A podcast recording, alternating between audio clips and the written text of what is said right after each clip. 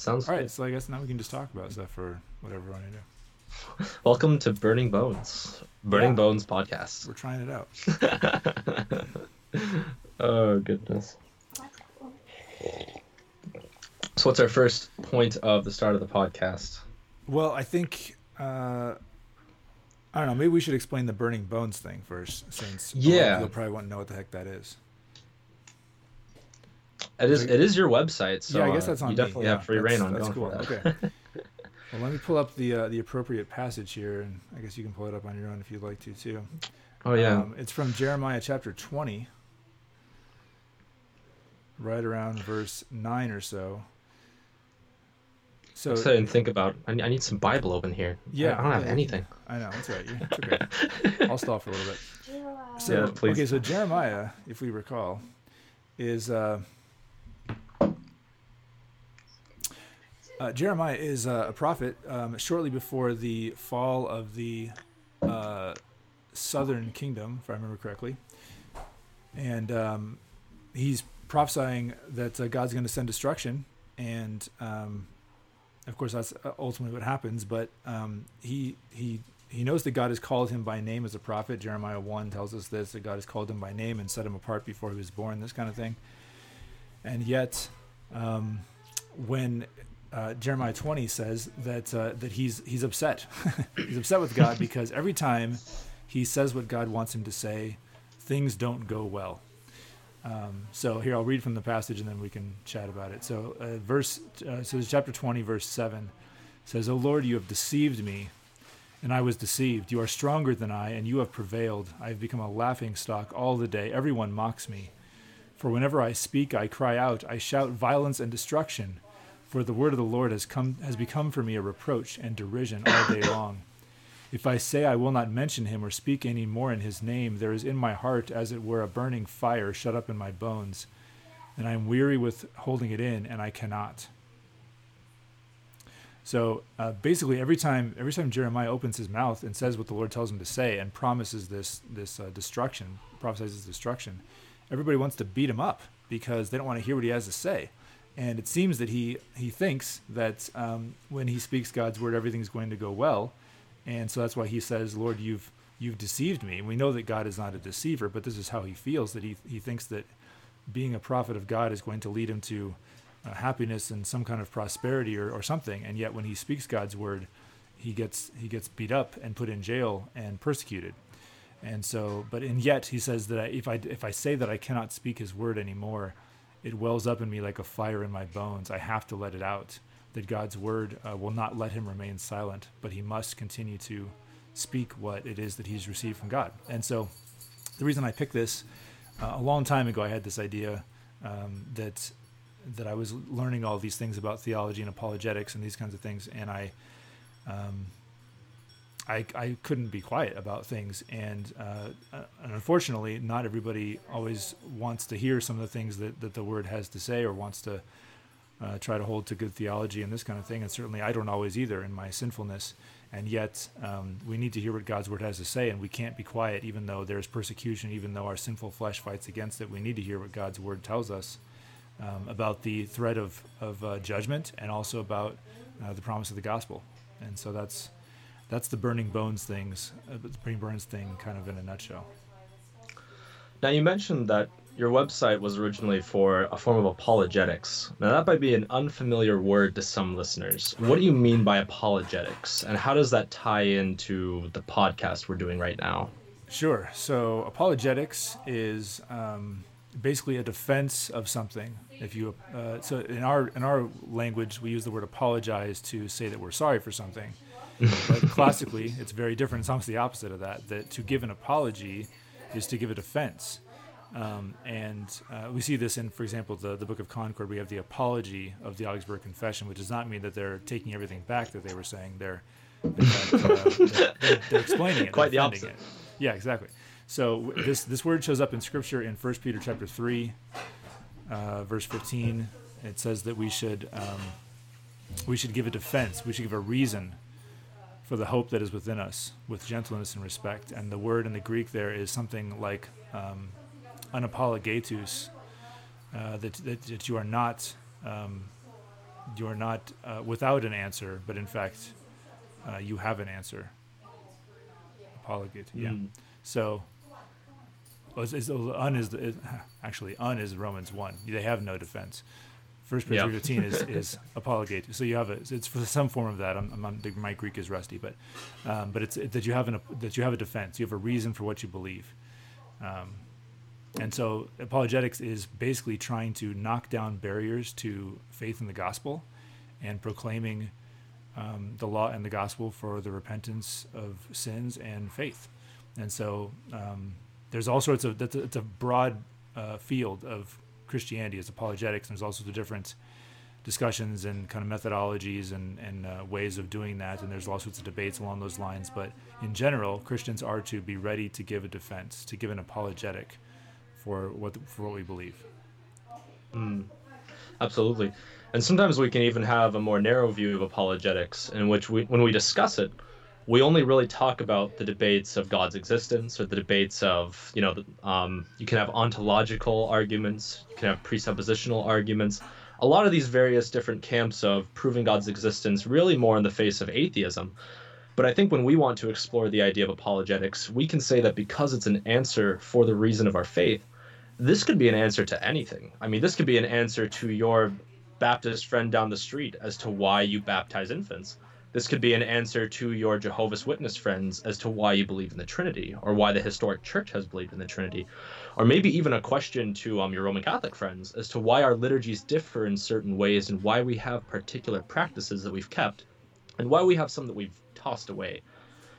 Um, so, in that sense, we really want to encompass apologetics in a lot of different ways, and we see that everything can be an apologetic in a sense. We don't want to narrow it down to just one thing, although it usually is only used in those terms. We kind of want this to be all encompassing, right? Right, right, yeah, yeah. You're right that usually it's used in kind of this, yeah, it's conversations with non-Christians, especially with atheists. Um, but yeah, we should be, we should want to give a defense for everything we believe. We, we believe what we believe is in Scripture, and therefore we should um, be willing to to talk about these things and be eager to talk about these things in some way, um, so that we can hopefully all believe what Scripture says and be unified and be one, just as as Christ uh, prayed that we would be one, that all of His followers would be one and unified. And of course, this side of heaven, that's that seems to be a pretty tall order, um, but that's still our goal, right? Yeah. So, and I think, Absolutely. and this, and of course, that goes hand in hand with another big topic we can talk about maybe another time, but about um, catechesis, and that if people are going to Mm. be able to give an apologetic, a defense for what they believe, they need to know what they believe and why they believe it. Otherwise, they're not going to be able to defend that um, in a in a discussion. And so that um, ties in, and and for for Lutherans, um, this is a big deal, right? We we uh, have these catechisms uh, that have been passed down to us from from Luther and the Church on how to catechize and what we believe, and very uh, kind of sh- the small catechism is not very very big at all. That's why it's called the small catechism. But um, but but a lot of people don't bother reading it or understanding it or asking questions about it, and we need to continually do that um, all throughout our lives to understand what the Scripture says about all these different things, so that we can engage in discussions and give our apologetic. That's right. Mm. Oh gosh, that was one of the most attractive things to me coming to Lutheran Church was how open Lutherans are to looking at other faiths and you know particularly other Christian denominations. Um, because for myself, growing up in the evangelical world, growing up in a non-denominational church, it was looked down upon to even look into or study or, or look at more historical things outside of our own denomination because denominations were really shunned. And I was very surprised by how open Lutherans are and how confident they are in their theology. That they're not afraid to to look at ch- challenges. They're not afraid to look at how other faiths interpret the scriptures, because they're very confident that the scriptures are readable, that they're understandable, and that we can you know reason them. We, we can we can look at them with reason and we can say what does this say? What does this mean? And it's such a beautiful thing when we can kind of come together like that and not be ashamed and not be afraid, so that we kind of um, as I would put it, maybe just close your ears and cover your eyes whenever another type of worldview might come your way. Yeah, I mean that that should be the idea that we we engage with other um, Christian faiths, but also non-Christian faiths too. And I, Mm. I'm I'm a little concerned that that's not always the case, and that's part of why I wanted to uh, to get this other uh, degree in apologetics and this kind of thing to try to see what I can do to to encourage uh, the body of Christ and the Lutheran Church in particular to be willing to engage in these issues and to feel confident in what we believe, so that we can um, so that we can have the um, the the confidence, I guess, to have the confidence to, to speak out in these ways and to uh, to share the good news when we have opportunities to do so, um, and to the people around us in our different vocations and all that. All right, so maybe mm-hmm. we should we should do a little introduction. I don't think we've even said our names yet. they're listening. They're like, "Who are these people?" Yeah. Oh goodness. All right. Um, who wants to go first? You want to go first? Oh, should I go first? Okay. Yeah, you should go first. Uh, I'll go first then. All right. So uh, my name is Jacob Schaefer. I am a normal LCMS layman, but I do have a long history in just working in churches and that sort of stuff. And I guess maybe we should go back to the beginning. Should I go back way to the beginning? Sure, go back. Just yeah. way back. Take okay. Back. So, I guess this ha- this has to go all the way back to where I was born, um, and where where things started for me. I was born, first of all, in a non denominational church. Born and raised Christian, thankfully. I had very wonderful Christian parents who raised me very well in the faith. They, they taught me the scriptures very, very well. And uh, I definitely don't fault any of them for that.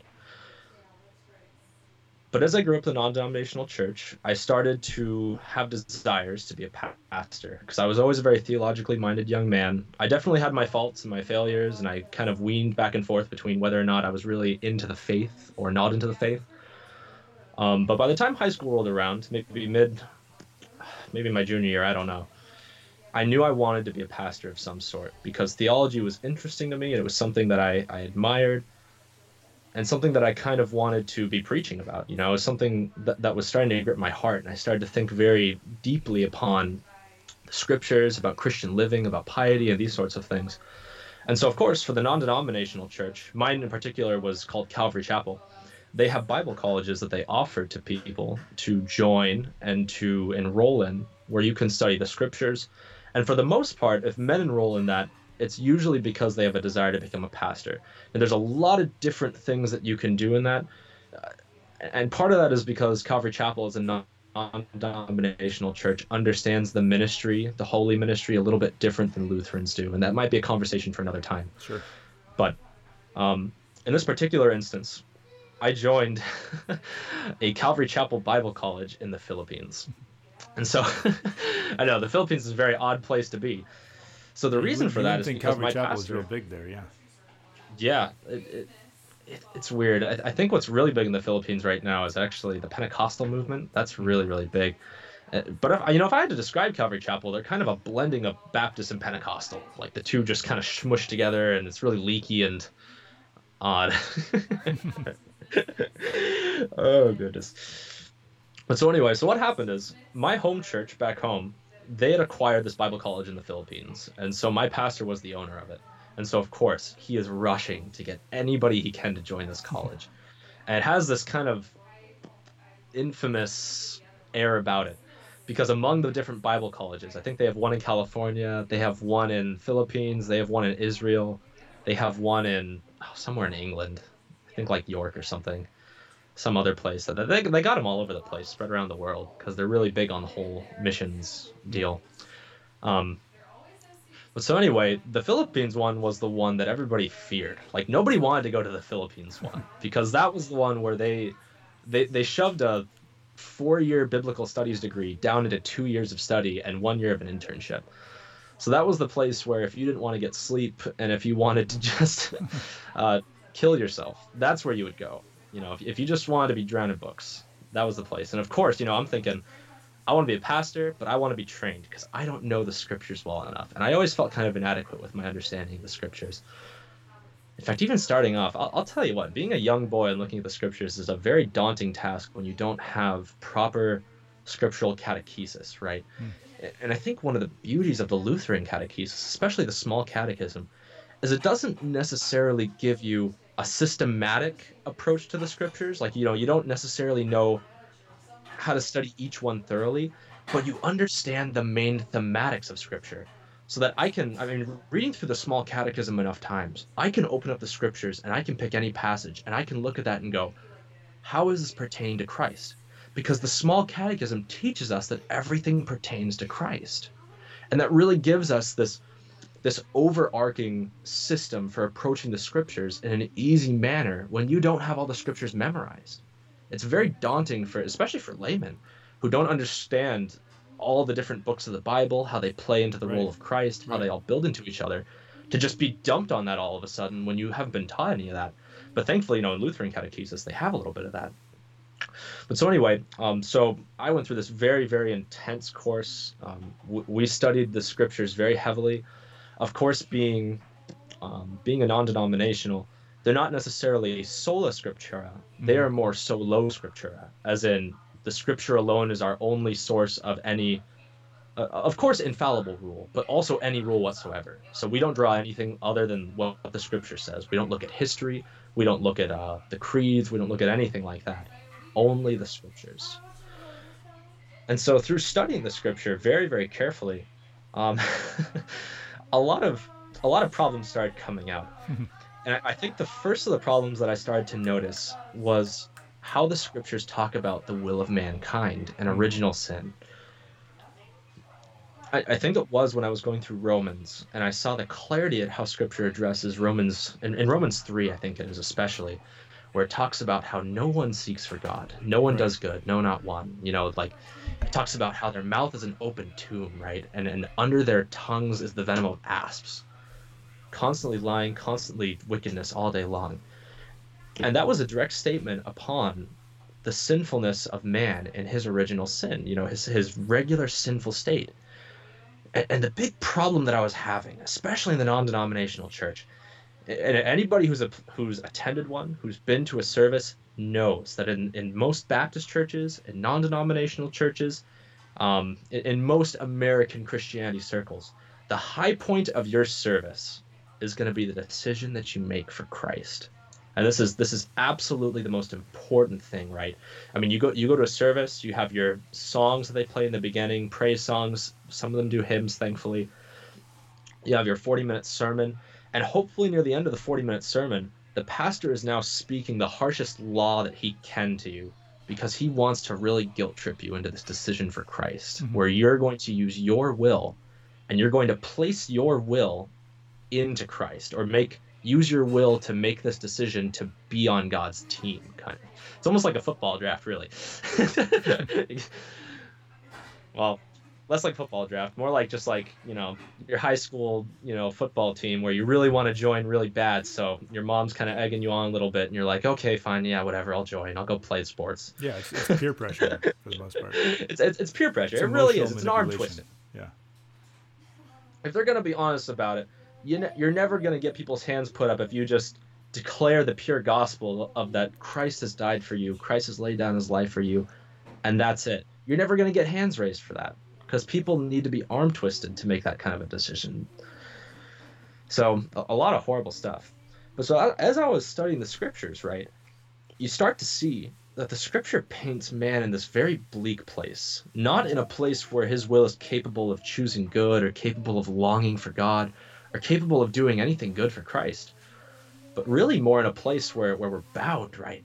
The, the scriptures all over the place use use words such as you are in slavery to sin, that your will is bound, that before the illumination of the Spirit, you have nothing, that you need to be born again to even see God, right? That there is this something that you're lacking, and your old man can do nothing to have any of it or even desire any of it. And um, of course, as I started to question this, it, it was taken less as my curiosity and my earnest questioning in the scriptures, and more is this betrayal. And um, I hate to say this too. I mean, it's it's really something where even I have a difficulty pointing too many fingers because I understand where they're coming from. These people, a lot of people in the non-denominational church, they're not inherently they're not inherently hard against that kind of stuff they're taught to be. They're not inherently hard against doctrinal distinctions and doctrinal questions. They're taught to be questioning of people who, who question what they're taught. And it's really, really hard to describe almost. But they even act kind of cultish in a way, in, a way that they don't want you to question what they teach you. Right. They want you to just accept it and not think too hard on it.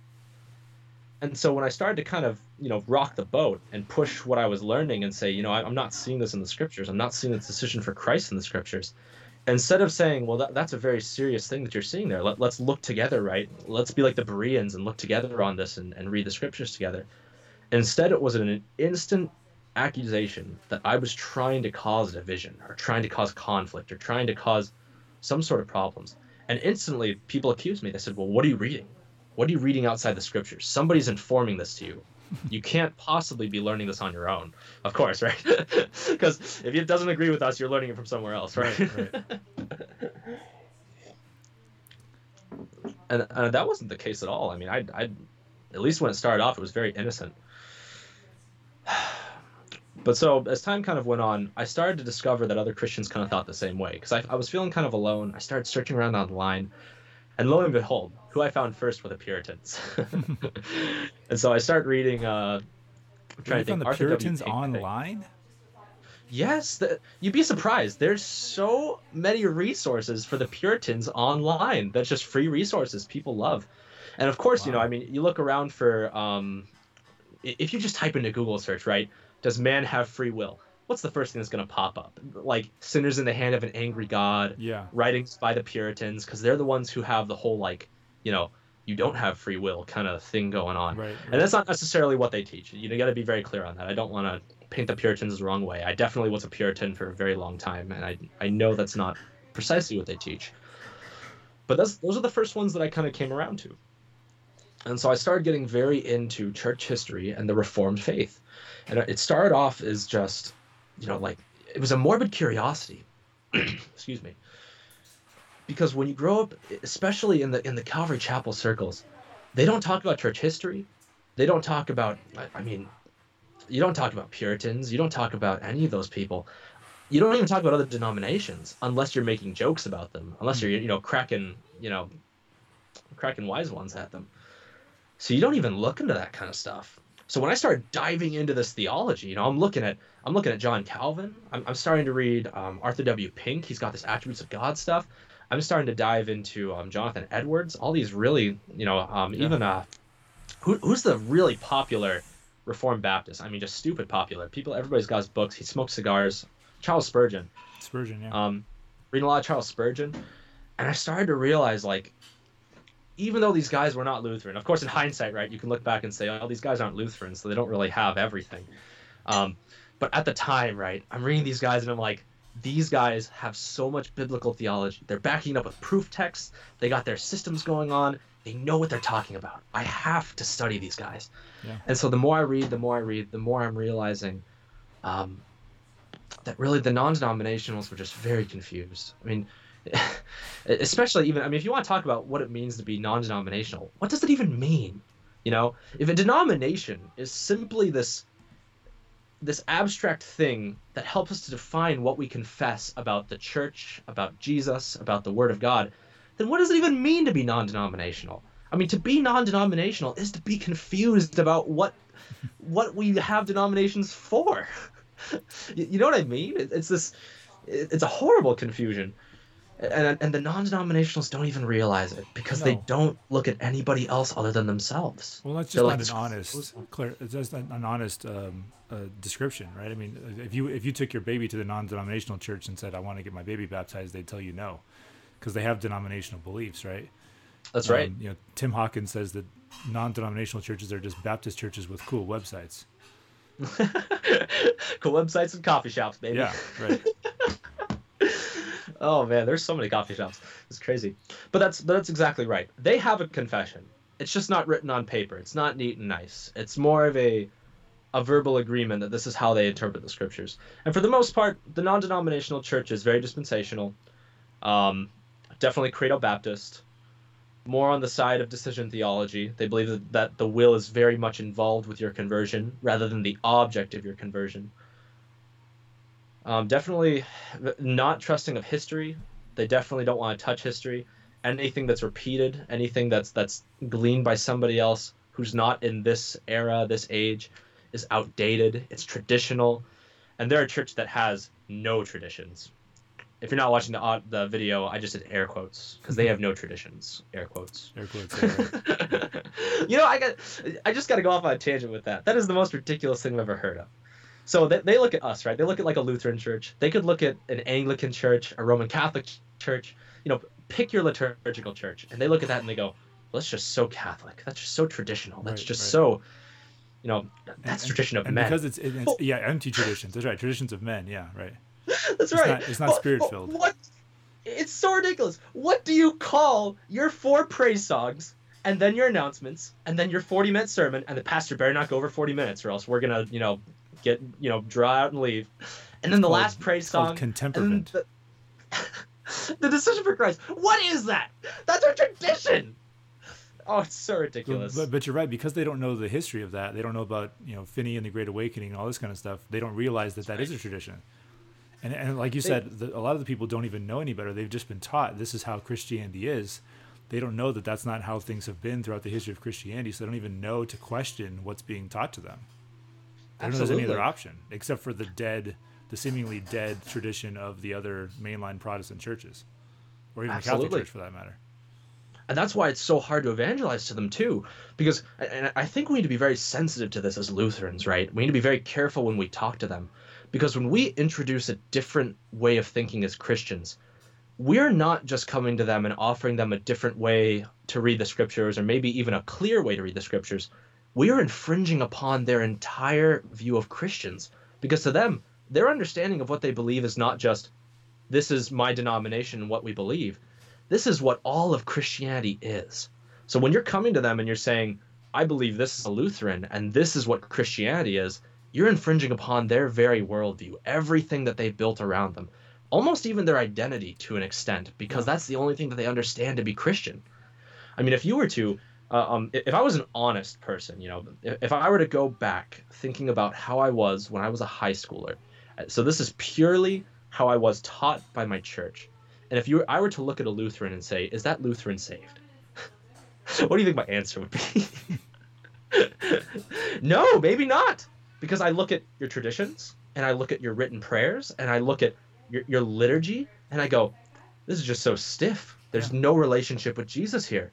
I don't think they're even Christians. I don't think they're even saved." Yeah, and it's and it's mean- not given directly in the Bible, so it's it's made up, right? They're adding to the Exactly. adding to the Bible. Yeah, Exactly. And maybe that's a side conversation for later, like why why Lutherans have so many things that are outside of the scriptures when we claim we're sola scriptura. And that, Right. that's maybe a conversation for later. yeah, But um for, for a young evangelical boy like myself, it, it's jarring, right? I look at the other churches and I think Baptists, Baptists are probably saved. They're very similar to us, you know. Uh, Methodists, maybe. Anybody who even looks remotely liturgical, definitely not, because they don't have a personal relationship with Jesus, Yeah. because they're so stiff. You know, there might be some just because um, some of them might not want to be there, but Yeah. Okay, so It- quick, quick really comment sad, on, on that, and we'll get back to your story. So, ironically, ahead. the, the description you just gave about the non-denominational thing and about that you can, if you question what they're saying, it's almost like they can't conceive of that, right? Um, or, or, or historically, or is like really, in a lot of ways, the um, the current Roman Catholic Church is very, very similar, in that there's this Pope, right, and and they have the traditions of the Church, and that they can't conceive of anything outside of that. If you say that the Pope is no is not the the vicar of Christ on earth, and and and that you're outside of the Roman Catholic Church, which is again one of those kind of weird um, uh, opposite things, right? Like so, it's Roman, but it's Catholic, which means universal, right? That that doesn't make sense. so it's the, it's the universal church, but it's only one place. Um, yeah, that's weird. right. but, but they'd say the same thing. They'd say, "What do you? How can there possibly be salvation outside of outside of the church, outside of the authority of the Pope, right?" And so, really, in, in a lot of ways, modern evangelicalism has just switched one pope for for another. Instead of having a pope that's thousands of miles away and and uh, sits in a in a fancy chair and whatever, you just have the pope who's the head of the local megachurch, and whatever that guy says, that must be what Scripture says. And if you question that, then uh, you're you're out. There's there's no way you can even be a Christian if you if you question what what the uh, what the what the pastor says the Bible is saying. And again, most people don't know enough about basic scriptures to even be able to understand that there are different um, Christian traditions throughout history, and and and there's reasons for that, and there's sometimes good reasons for that, and sometimes not so good reasons for that. But that's just the truth. That is historically, it hasn't been. Um, you can't just go take your Bible and go sit in the corner and say that you have now discovered true Christianity and everybody else has been wrong for the last 2,000 years. Uh, so that's kind of interesting. All right, so get back to your story. So you're you're this evangelical boy. You're going down the reform path. You're judging all the uh, mainline Protestants with their man-made traditions. That's right. So where you, you know, one, one, one of the big things too, right? What's so attractive about the reformed path, and, and you especially know this if you've been in the evangelical circles, is that everything in evangelicalism is all about the inner man and this inner experience that you have with God through worship, um, through the sermon, through your decision for Christ, through all this stuff, right? It's about this inner working, right? And a lot of the a lot of the head knowledge, a lot of the reasoning of scriptures kind of left out, and instead is replaced with this inner mystic experience that you can get through the worship service and through your own personal piety. And so for somebody who grew up in that and who's seen that, right? And and in my mind, and I'll just be honest, that whole thing is just the praise songs and and the and the crying and the raising your hands, it's just really sissy to me. It's all it's all just really kind of embarrassing. I don't like it. It feels really weird and girly and there's an extent where I just I didn't enjoy it that much, right? So then to see the reformed who have this very intellectual right. uh, I don't even know a good way to put it, very structural, very tight, very clean, very serious manner of dealing with theology. It, it is absolutely amazing because this whole time, right, and especially being young evangelical, you know, Christianity is this thing for really over emotional women and for little kids to dance and do stupid stuff for the Lord, right? so now you're coming from there, seeing these reformed Christian theologians and how serious they are and, and just how much gravity they put on the scriptures and how great the holiness of God is on their whole lives. It's really something that strikes you because when you live your whole life on this end of the spectrum, where you're over in the emotionalism, oh man, the rationalism and and the intellectual theological system, it looks so attractive, and I just dove head. I mean, I mean, I was just, I was sold. I, I, I went right in. Nothing was stopping me. I was start. I started to consume so much Puritan material. I mean, it wasn't funny. I think I, um, not even to my own horn. I mean, this this was to the detriment of my relationships because I was so obsessed with studying. I was almost putting off like forming healthy relationships with people because I just wanted to know, and it bothered me especially. In fact, this is what jarred me even more. Um, that the world of theology was so much bigger than I expected it to be because when you grow up in evangelical and, and they don't touch on the history, they don't touch on anything outside of themselves, you get this very shallow, stale view of what Christianity is. And you start to think that Christianity is so simple. It's just Jesus dying for me in the Bible, and that's kind of it, right? But then you start to dive into different traditions of Christianity, and you find out that the Christian world is this massive ocean compared to the small puddle that I was used to and it almost bothered me that I had no idea of anything outside my own tiny little puddle. I felt almost inadequate. I mean, I remember talking to people online, talking to friends from different denominations, and I just felt like an idiot. I mean, you know, sometimes you sit there and you're just like, geez, like, you know, I, would read these. I remember the most striking thing that ever got me so upset is I, I was told that as a young Calvinist or as a young person transitioning to the Reformed faith, that I should read Calvin's Institutes because it's a great place to start. I pop it open, and I start reading, and I don't understand what the hell he's talking about. I, I, mean, if I'm just honest, like there's so many phrases and words and these things that he's saying. I don't I don't know this historic Christian language. I don't understand the verbiage he's using. I don't understand, you know, these little examples he's giving. I don't even know the scriptures well enough or the church fathers well enough to know where he's pulling from. And it just seemed like all like it was French to me. Mm. it was horrible. You know, you, you feel so like oh, I, I can't even give it adequate words to describe it, but it is it is the worst feeling to be completely divorced from historic church talk. Because I mean, you talk to a you know you talk to a reform person, at least a good reform person, they'll use historic church verbiage. You know, they'll they'll use proper theological terms. You look into the Lutheran confessions, small catechism, it's all there. You go to Anglicans, talk to Anglicans, they got it. Roman Catholics, Eastern Orthodox, pick it, right? It's the non-denominationals, the, the American evangelicals who've thrown out all the historic church language and have tried to reinvent the wheel. But it's worse. I mean, marginally worse than what it was before. so, oh, man, just and it probably plays into it as well why there's so much. I mean, just rampant theological. Um, what's what's the word? Illiteracy. Yeah. Illiteracy. Ex- exactly. Sorry, I couldn't think of it. Um, so much theological literacy because people don't know the historic terms. People don't know liturgical, church history, all those languages. And it's not even really that complicated. I mean, honestly, I mean, I taught myself it in like a year. It's not that hard to teach the kids. I, I, I bet if somebody younger than me could have picked up on it way faster. I mean, I'm sure a pastor would have caught up on it way faster. But it's not even that hard to teach. But once you start to learn the terms and you start to understand the history of the church, that really helps to start reading. Like, especially as, as I started to learn the different terms of church history, I started to research um, different theological terms. I could finally start reading different theologies.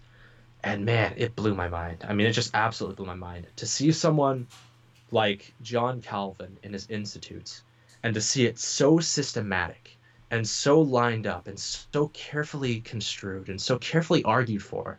I mean, it won me over in a second. The evangelicals could not even argue.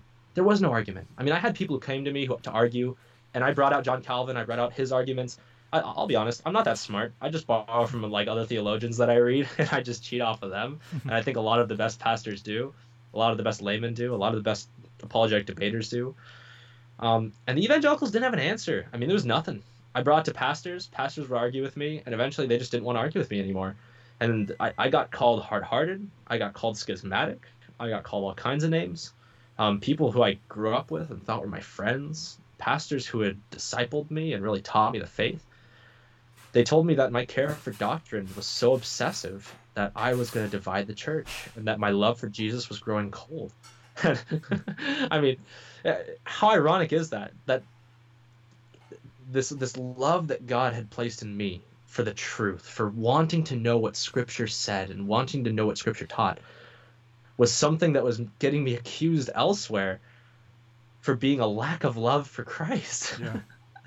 it's, uh, it's just so funny, right? And I mean, especially in light of like scriptures in Matthew, where Christ will say, you know, um, or, or, perhaps this is in John. In fact, yeah, I think it's his prayer in in, in John later on when, when he says, um, "Sanctify them, his yeah. disciples, by your truth." Yeah, John seventeen. And this very thing that I was convinced, John seventeen, yeah, his beautiful prayer for his disciples.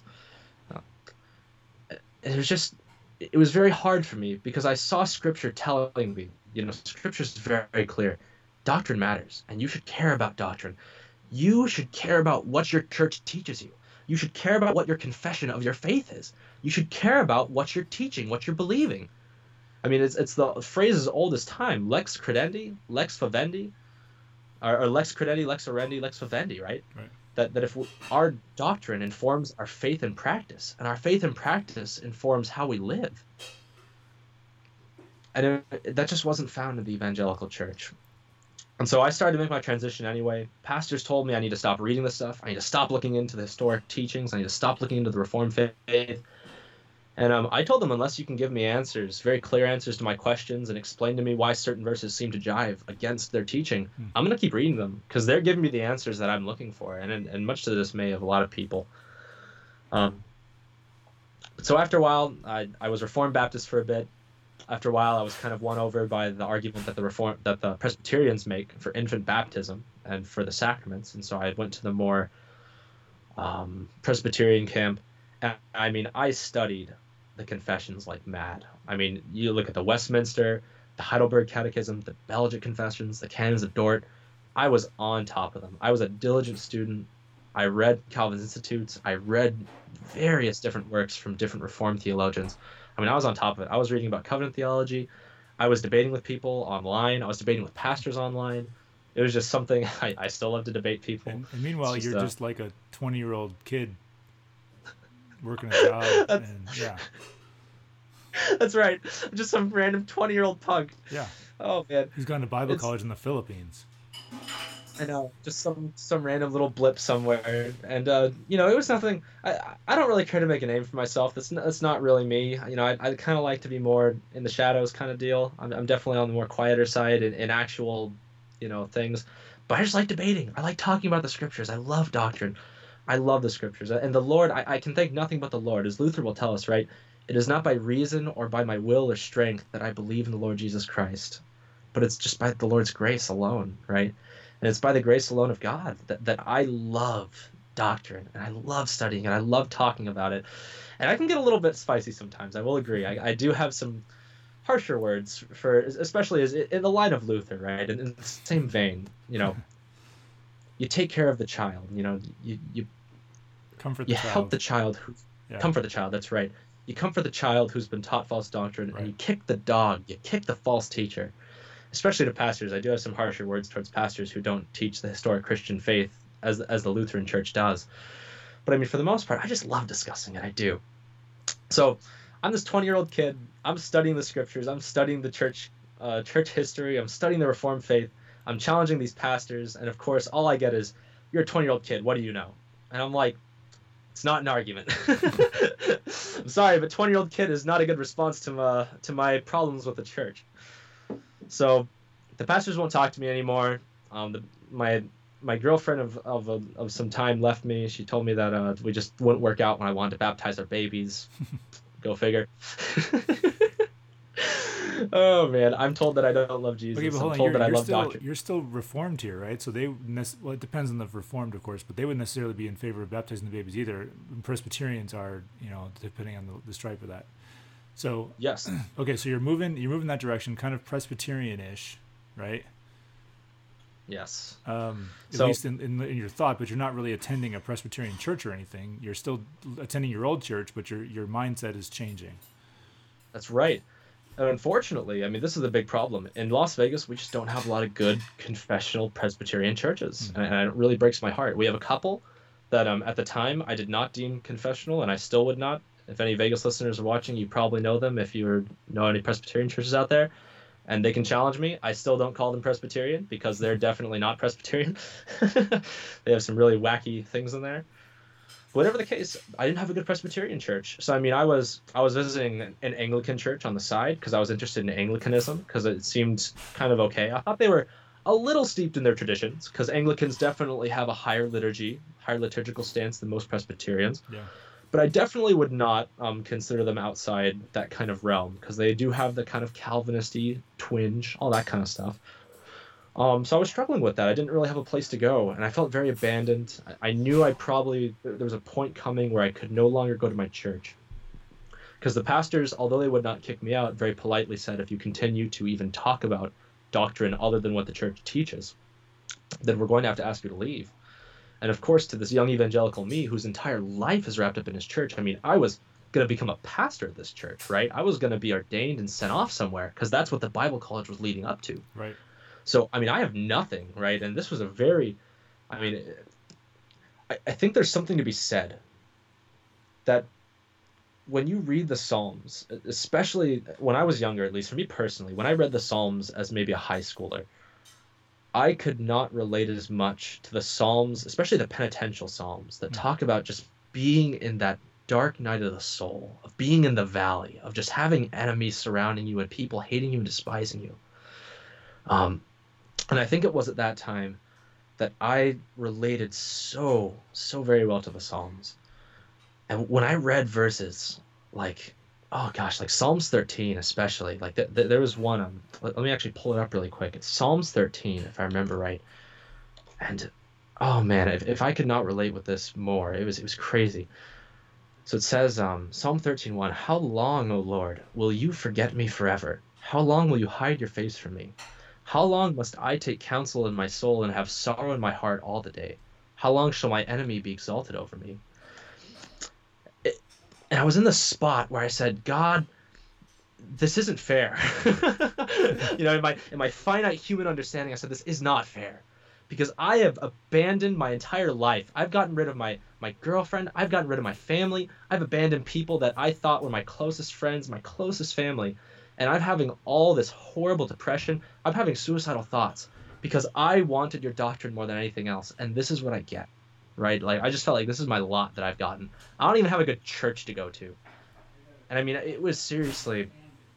It, it- there were some nights where it was really what I would consider just this dark night of the soul, where I felt so much dread in my heart, saying, "What do I even have now? I'm."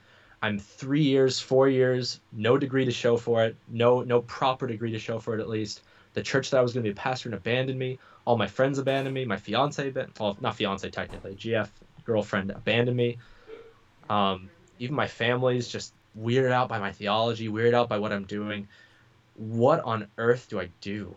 And and I remember just sitting there night after night, and I, gosh, it was it was probably one of the worst times of my life. I mean, I cannot even tell you how hard the depression was. I mean, I I read. you know, I, I look back now and I'm just like, gosh, suck it up, Jacob. It wasn't even that bad.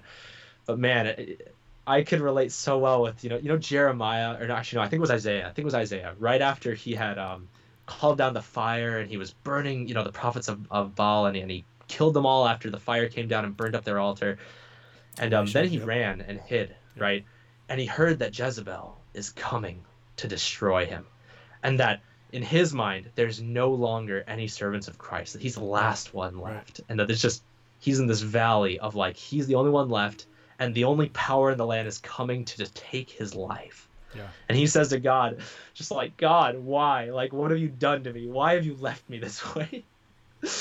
and God, you know, God doesn't come to, he doesn't come necessarily to rebuke him, but he says, Jeremiah, chill. I have people that I have, I have plenty of Christians, plenty of faithful remnant that you don't even know about. Relax, I am God and you are not. You know, and it was this word that I needed to hear. And thankfully, I had this very great friend, Eric Johansson. He's this, of all people, just this missionary in Thailand who has a non denominational church in Thailand. And I met him during a Thailand's mission trip that I coordinated when I was in Bible college. and believe it or not, he was in the same place I was. He was slowly becoming more reformed, becoming more coming more to the historic Christian faith, and he was also questioning what his church was teaching. He was also attached to a Calvary chapel, and um, he had his own problems, his own struggles. He was also kind of questioning like, is this right? Is this what I should be believing? Is this is this where I should be? And um, we we made really good friends quick. We talk. We were talking over time. We were still messaging each other and he was so faithfully calling me and asking me and, and talking to me when I was in the deepest of my depression. I mean, I thank God, the Lord be praised, that He was so merciful to provide somebody to come and talk to me when I was like that. And um, at the time, I was struggling in my Reformed faith because I, I love the Reformed faith. I think it has a lot of merit, but there definitely is a problem in the Reformed faith and that is that, that they have this problem with assurance. And i think this is the most glaring problem. And, and there's many problems that can be discussed when you compare it to the lutheran faith. You can talk about how the calvinist tulip the idea of their soteriology which mm-hmm. is this total depravity um, unconditional election limited atonement irresistible grace perseverance of the saints there's, there's a little bit of faults in it how they view election right? This double predestination. You could talk about how their view of the sacraments is weird. You can talk about, you know, a lot of things. But they have this wrong view of assurance.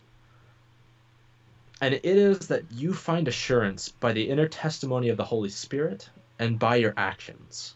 And that is the number one way that you find assurance. And so when you question in the Reformed faith, right, they have this idea of election in which the way that people are saved is monergistic, right? God is the one who completes the saving. But for the Reformed, he either elects you to salvation before the foundations of time, or elects you to damnation, or as they would call it, he reprobates people before the foundations of time. And this is a very large concern for the Reformed, because the question is, how do I know if I'm elect or if I'm reprobate? You know, how do I know if God's chosen me before the foundations of time? And how do I know whether I'm not chosen before the foundations of time? And their problem with answering this is they don't believe the sacraments are efficacious in saving, or at least right. they don't believe it to the extent that Lutherans do. And I want to be careful with this in case we have any Reformed listeners. I'm not saying that they do not believe the sacraments impart grace. However, there is a sense in which for them, the sacraments only impart grace if you are elect. And if you're not elect, it's merely an offering to you, but not actually something that's efficacious towards delivering you grace. And so the big question in every Reformed person's mind, at least in my mind, was, and, and I was very diligent in studying the Reformed faith. I mean, if you looked at me from the out, outside, I was Reformed to Reformed. I was the diligent layman who studied the scriptures. I argued with pastors. I honestly, and I, I don't mean to, you know, toot my own horn here. Really, it's more of a sad thing for the Presbyterian church ministers. But I would say that I knew the confessions better than a lot of the ministers did when I argued with them, which is kind of, you know, to the shame of them. And I mean, not, not to say that we don't have our own problems in the LCMS with pastors not knowing the confessions very well, because it definitely is a problem as well, or at least not employing the teaching of them very well. But whatever the case, I mean, I was there. I was that. I was the Christian. I was the dedicated guy whose heart was on fire for God, who was studying his scriptures day in, day out, studying the confessions day in, day out. But there was this little spark inside of me that said, but what what if this is some sort of temporary faith, which the Reformed teach, that looks and smells and feels and tastes like true faith, Right. but is going to evaporate soon, Yeah. and I'm just going to lose it, and I'm not going to be a true you Christian. never were a. Christian, right? Oh, sorry, what was that? And then and then they would say you never were a Christian. Exactly. If you really were, then they you would wouldn't say have walked away. exactly, and they would say, you know, if you walk away, that means you never were a Christian to start with. And I, I it was this.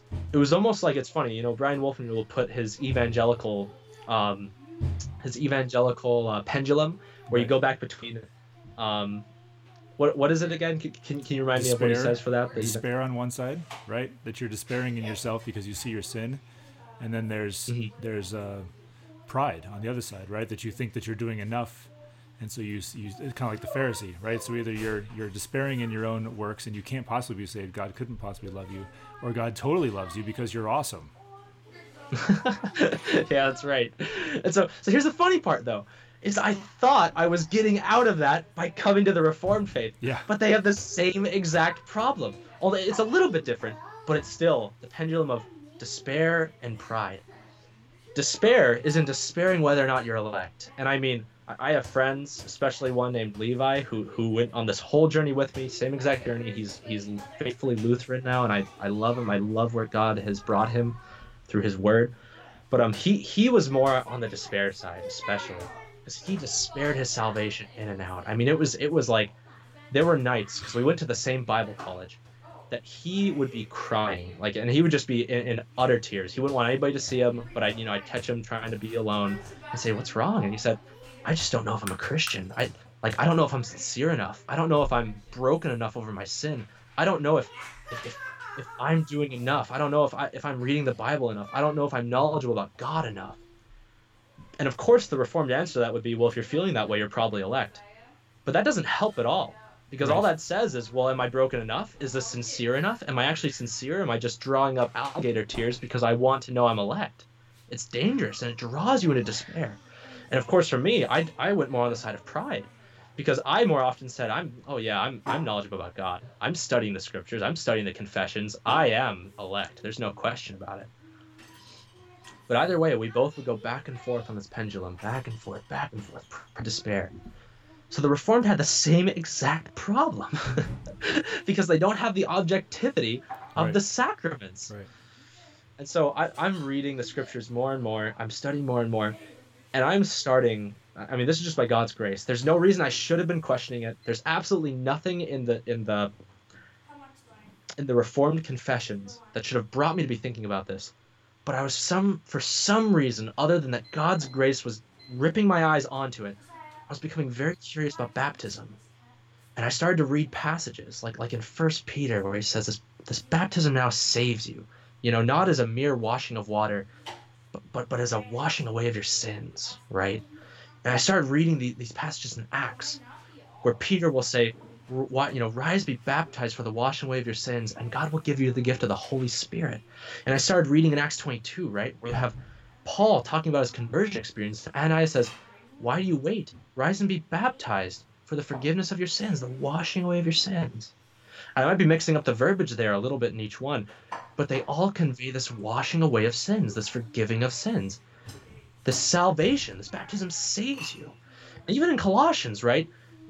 A lot of times, and the evangelicals and even the Reformed are tempted to say this that there the, there are these two baptisms, right? This baptism of the Holy Spirit and this baptism with water. And I started to say, no, that's not what the scriptures say. In Colossians, we declare one faith, one Lord, one baptism. There's not two baptisms, right? When Ananias tells Paul, Why do you wait? Rise, be baptized for the washing away of your sins. Paul had already had his whole experience where Christ preached the strictest gospel to him on the road to Damascus, right? There was there was not this, oh, he was baptized then, so now let's do the baptizing of water for the washing away of sins, or let's do this baptism of the Spirit for the washing away of sins. No, he had his experience already, right?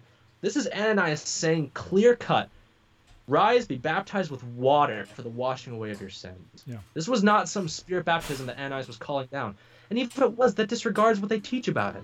Because they don't teach that the spirit baptism comes through means, they teach it comes at some random time. And so I started really questioning this. And, and really, when you look at plainly what the scriptures say, I started to talk to my Reformed friends and I said, why can't I just say baptism saves? And they said, well, I guess you can because we believe that it gives grace, but that's just kind of weird. And I mean, it would get to the point where I'd say, why is that weird? The Bible says it so clearly. Why can't I come to a baptism and just say what the scripture says? And they gave me no answer. Absolutely nothing. I, I tried talking to pastors, pastors would not talk to me. I tried talking with pastors online. That didn't yield me very much. All it yielded was people saying that I had Romophobia and that I was liking Rome too much. And yeah, that's kind of it. I was very disappointed. And so it was at this point, um, it was about, I'd say about six months since I since I got back from the Philippines that I said I need a church. Like I just need a place, but I don't know anywhere that teaches very clearly about total depravity or original sin, who also doesn't just you know go crazy like Rome does and, and have such confusion. You know, I'm, I'm looking into Rome at this point as well. I'm looking to Eastern Orthodox, and they're just this huge mess of doctrine. I mean, even now, Rome is just this giant. I mean, I don't even know if you could call it. it it's really an incoherent mess. If I want to be as nice as I can be about it, of these of these councils and these popes and these declarations and these writings and the catechism, which tries to tell you what they believe which only ends up confusing you because it's so broad and so so pulled apart and so confusing and you don't know what they hold to and what they do hold to and certain things i mean eh, just as an example right i was talking to a papist who i, I was really like I, I, do love papists don't get me wrong i really like them I, I, like talking to them i have a lot of really good papist friends but i'm talking to one and i ask him you know like if in the vatican right or uh oh, what was it Oh, what was their council that called us anathema for believing uh, by grace through faith alone? Trent, yeah. Council of Trent. You're right, right. Sorry. Um, and the Council of Trent, right? I said you declare us anathema, which is essentially telling us that we're going to hell for declaring this. How can you come alongside in in the Vatican II and say that's just okay now? And he says, well, by anathema, we actually meant, you know, that you just are outside the main Catholic faith. And I'm like, okay, why are you burning people at the stake then? Right. Like, Right. why was the Pope looking approvingly at people burning people at the stake? And he said, well, you know, the Pope wasn't directly involved. And I'm like, but he said nothing about it and didn't try to stop anybody. Yeah. You know, and there's no answer okay to with that. Right, right. And- the big thing for me, right, is you look at the magisterium and you say, well, if the magisterium is consistent, why do you guys have to shift your definitions of things? Why not just why not just accept that you can have tradition but not put it above scripture? And so I just I couldn't buy it with the Roman Catholics. And Eastern Orthodox is better only slightly, but the problem with the East is that I mean, they're just about as just as confused with their doctrinal standpoints as I think Roman Catholics are. But the one thing that they're very firm on is this whole idea that's not really monergistic.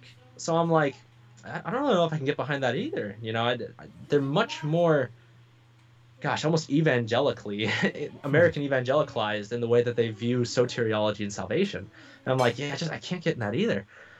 So I was so frustrated. I said, who holds to the biblical total depravity, but also like believes in the sacraments? I can't find anybody. And Lutherans weren't even on my radar. I mean, I, I had not even ever heard of them. And so, so the reason why I mentioned earlier about this Thai pastor is because he said, dude, I think I know exactly who you're searching for. And he sent me a Reverend Fisk video, a little bit of him. And he sent me the small catechism. And I said, okay, let's check this out. So I watched one Reverend Fisk video and I'm like, oh, I like what this guy's saying. Okay, let, let's check out the small catechism, you know? So I'm reading the small catechism and I'm like, yes, this is exactly what I wanted. So, so I, so, you know, I open the, I find the Book of Concord eventually. And I mean, at this point, I'm ravenous because I have to find a church. But I don't want to join a church if unless I know what they believe first, because I've been burned. I mean, too many times to count doing this before.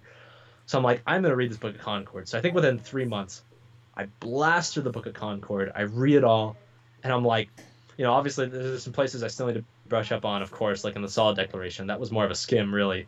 but, um, my goodness, this is like the most beautiful thing I've ever read. And I said, where can I find a church that teaches this. So I'm looking online. I'm like, where are the Lutheran churches that actually teach the LCMS? And pretty pretty fast, I was talking to some Lutheran guys. They got me really cleared up already because I was Presbyterian at the time. They said, yeah, LCMS is like PCA. Don't go to ELCA. They're like mm. PC USA. Right. For any Presbyterians listening right now, you'll know exactly what I mean when I say that. For anybody else, sorry, you don't get the joke. but um, so yeah, I found LCMS. I joined, and man, divine service was fantastic. I'll tell you what, I didn't join originally for the liturgy. I joined for the theology at first. But then when I started to understand, um, especially uh, lex orandi, lex orandi, that our doctrine informs our practice, I got the liturgical fever so hard. I mean, I I fell in love with the liturgy. I understood why we had the liturgy. Um, I think probably one of the most beautiful things that I had coming into Lutheran Church was true assurance, because now no longer was my entire assurance as a Christian based upon my inner experience or upon how broken I was over my sin or upon some emotional experience that I was feeling in the worship service. Instead, it was this objective, outside of me kind of thing. Instead, when I was asked how I was saved, right? Let's go back to my evangelical days. If you were to ask me, Jacob, how do you know you're saved? I say, well, I made a decision for Christ, and I'm I'm sold out to God, and I'm studying the scriptures, and I really want to be a Christian, and I'm just I'm a good Christian now.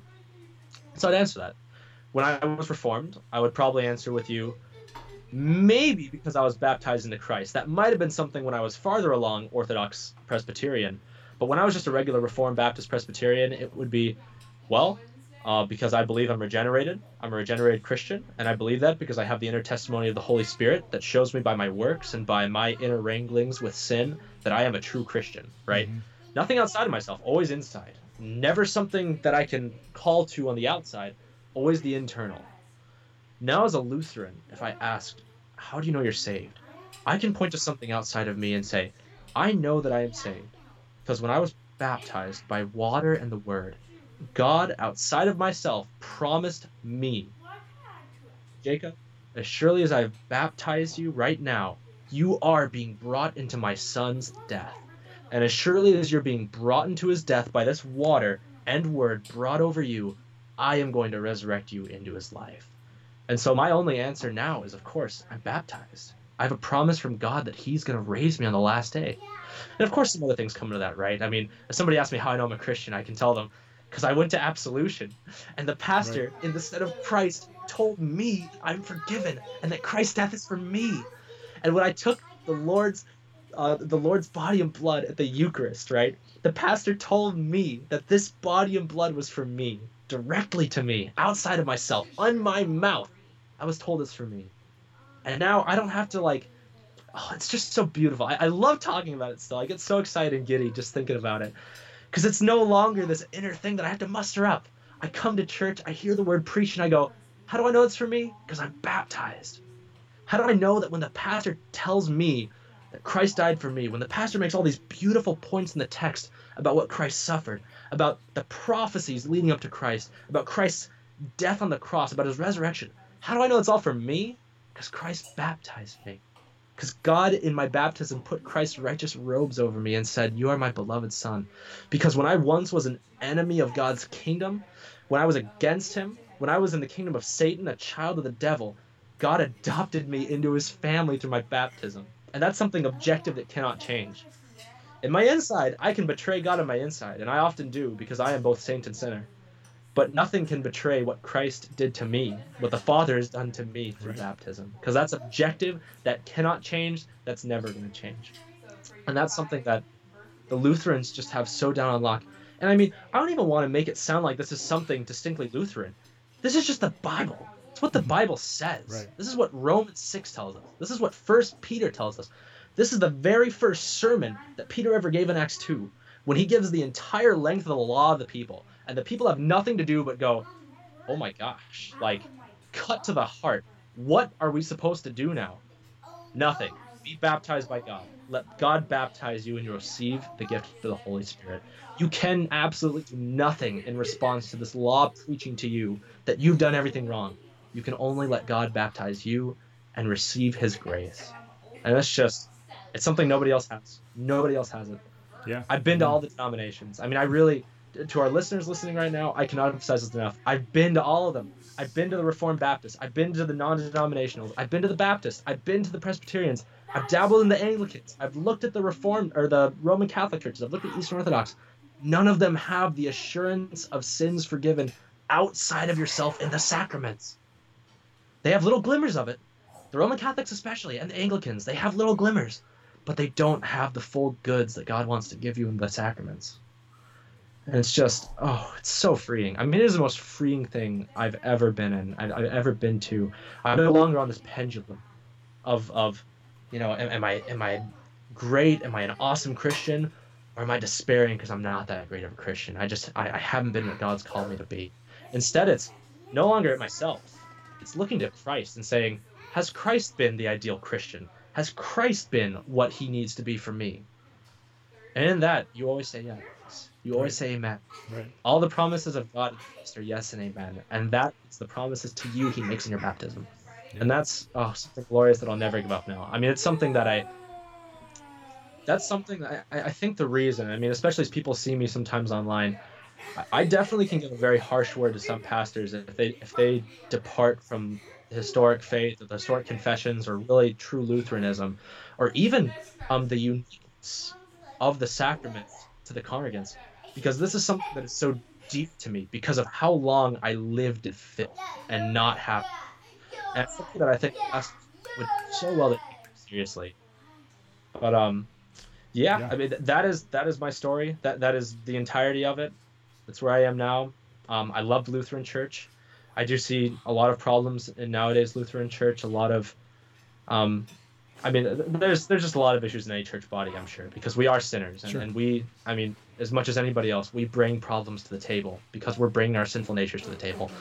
Right. But at the same time, I love Lutheran Church. I love the LCMS. I want to see it improved. I want to see it transformed. I want to see, um, really, I mean, just reform. I want to see Lutherans in love with their confessions as much as I'm in love with their confessions because it's true, because it's right, because it's what God wants to give us. Yeah, awesome. Yeah, that that'll dovetail in nicely um, another time when we can talk about uh, my my history and where I came from and, and some of that kind of stuff too, because I have a, a different experience, but but some similarities along the way um, within Lutheranism and that kind of thing. So that's awesome. All right, we've been going for I don't know a little over an hour now, so that's probably. Oh no, no, it's good. I talk too long? No, it's good. It's good. It's all good stuff. I think it's really helpful for people.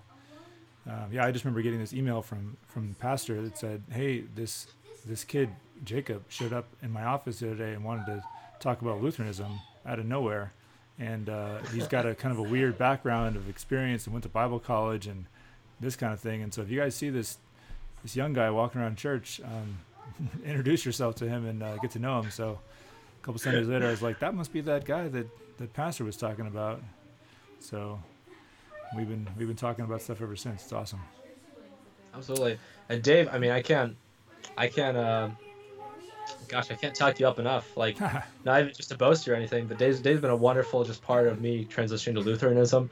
He definitely, um, if I had to say one of my weakest points, even now, is definitely the understanding of the historic liturgy because that's just not something I even considered coming into the Lutheran Church. You know, I, it was all a theological thing for me. And so Dave's been absolutely helpful in discussing things with me, talking about the liturgy, talking about why we practice what we practice.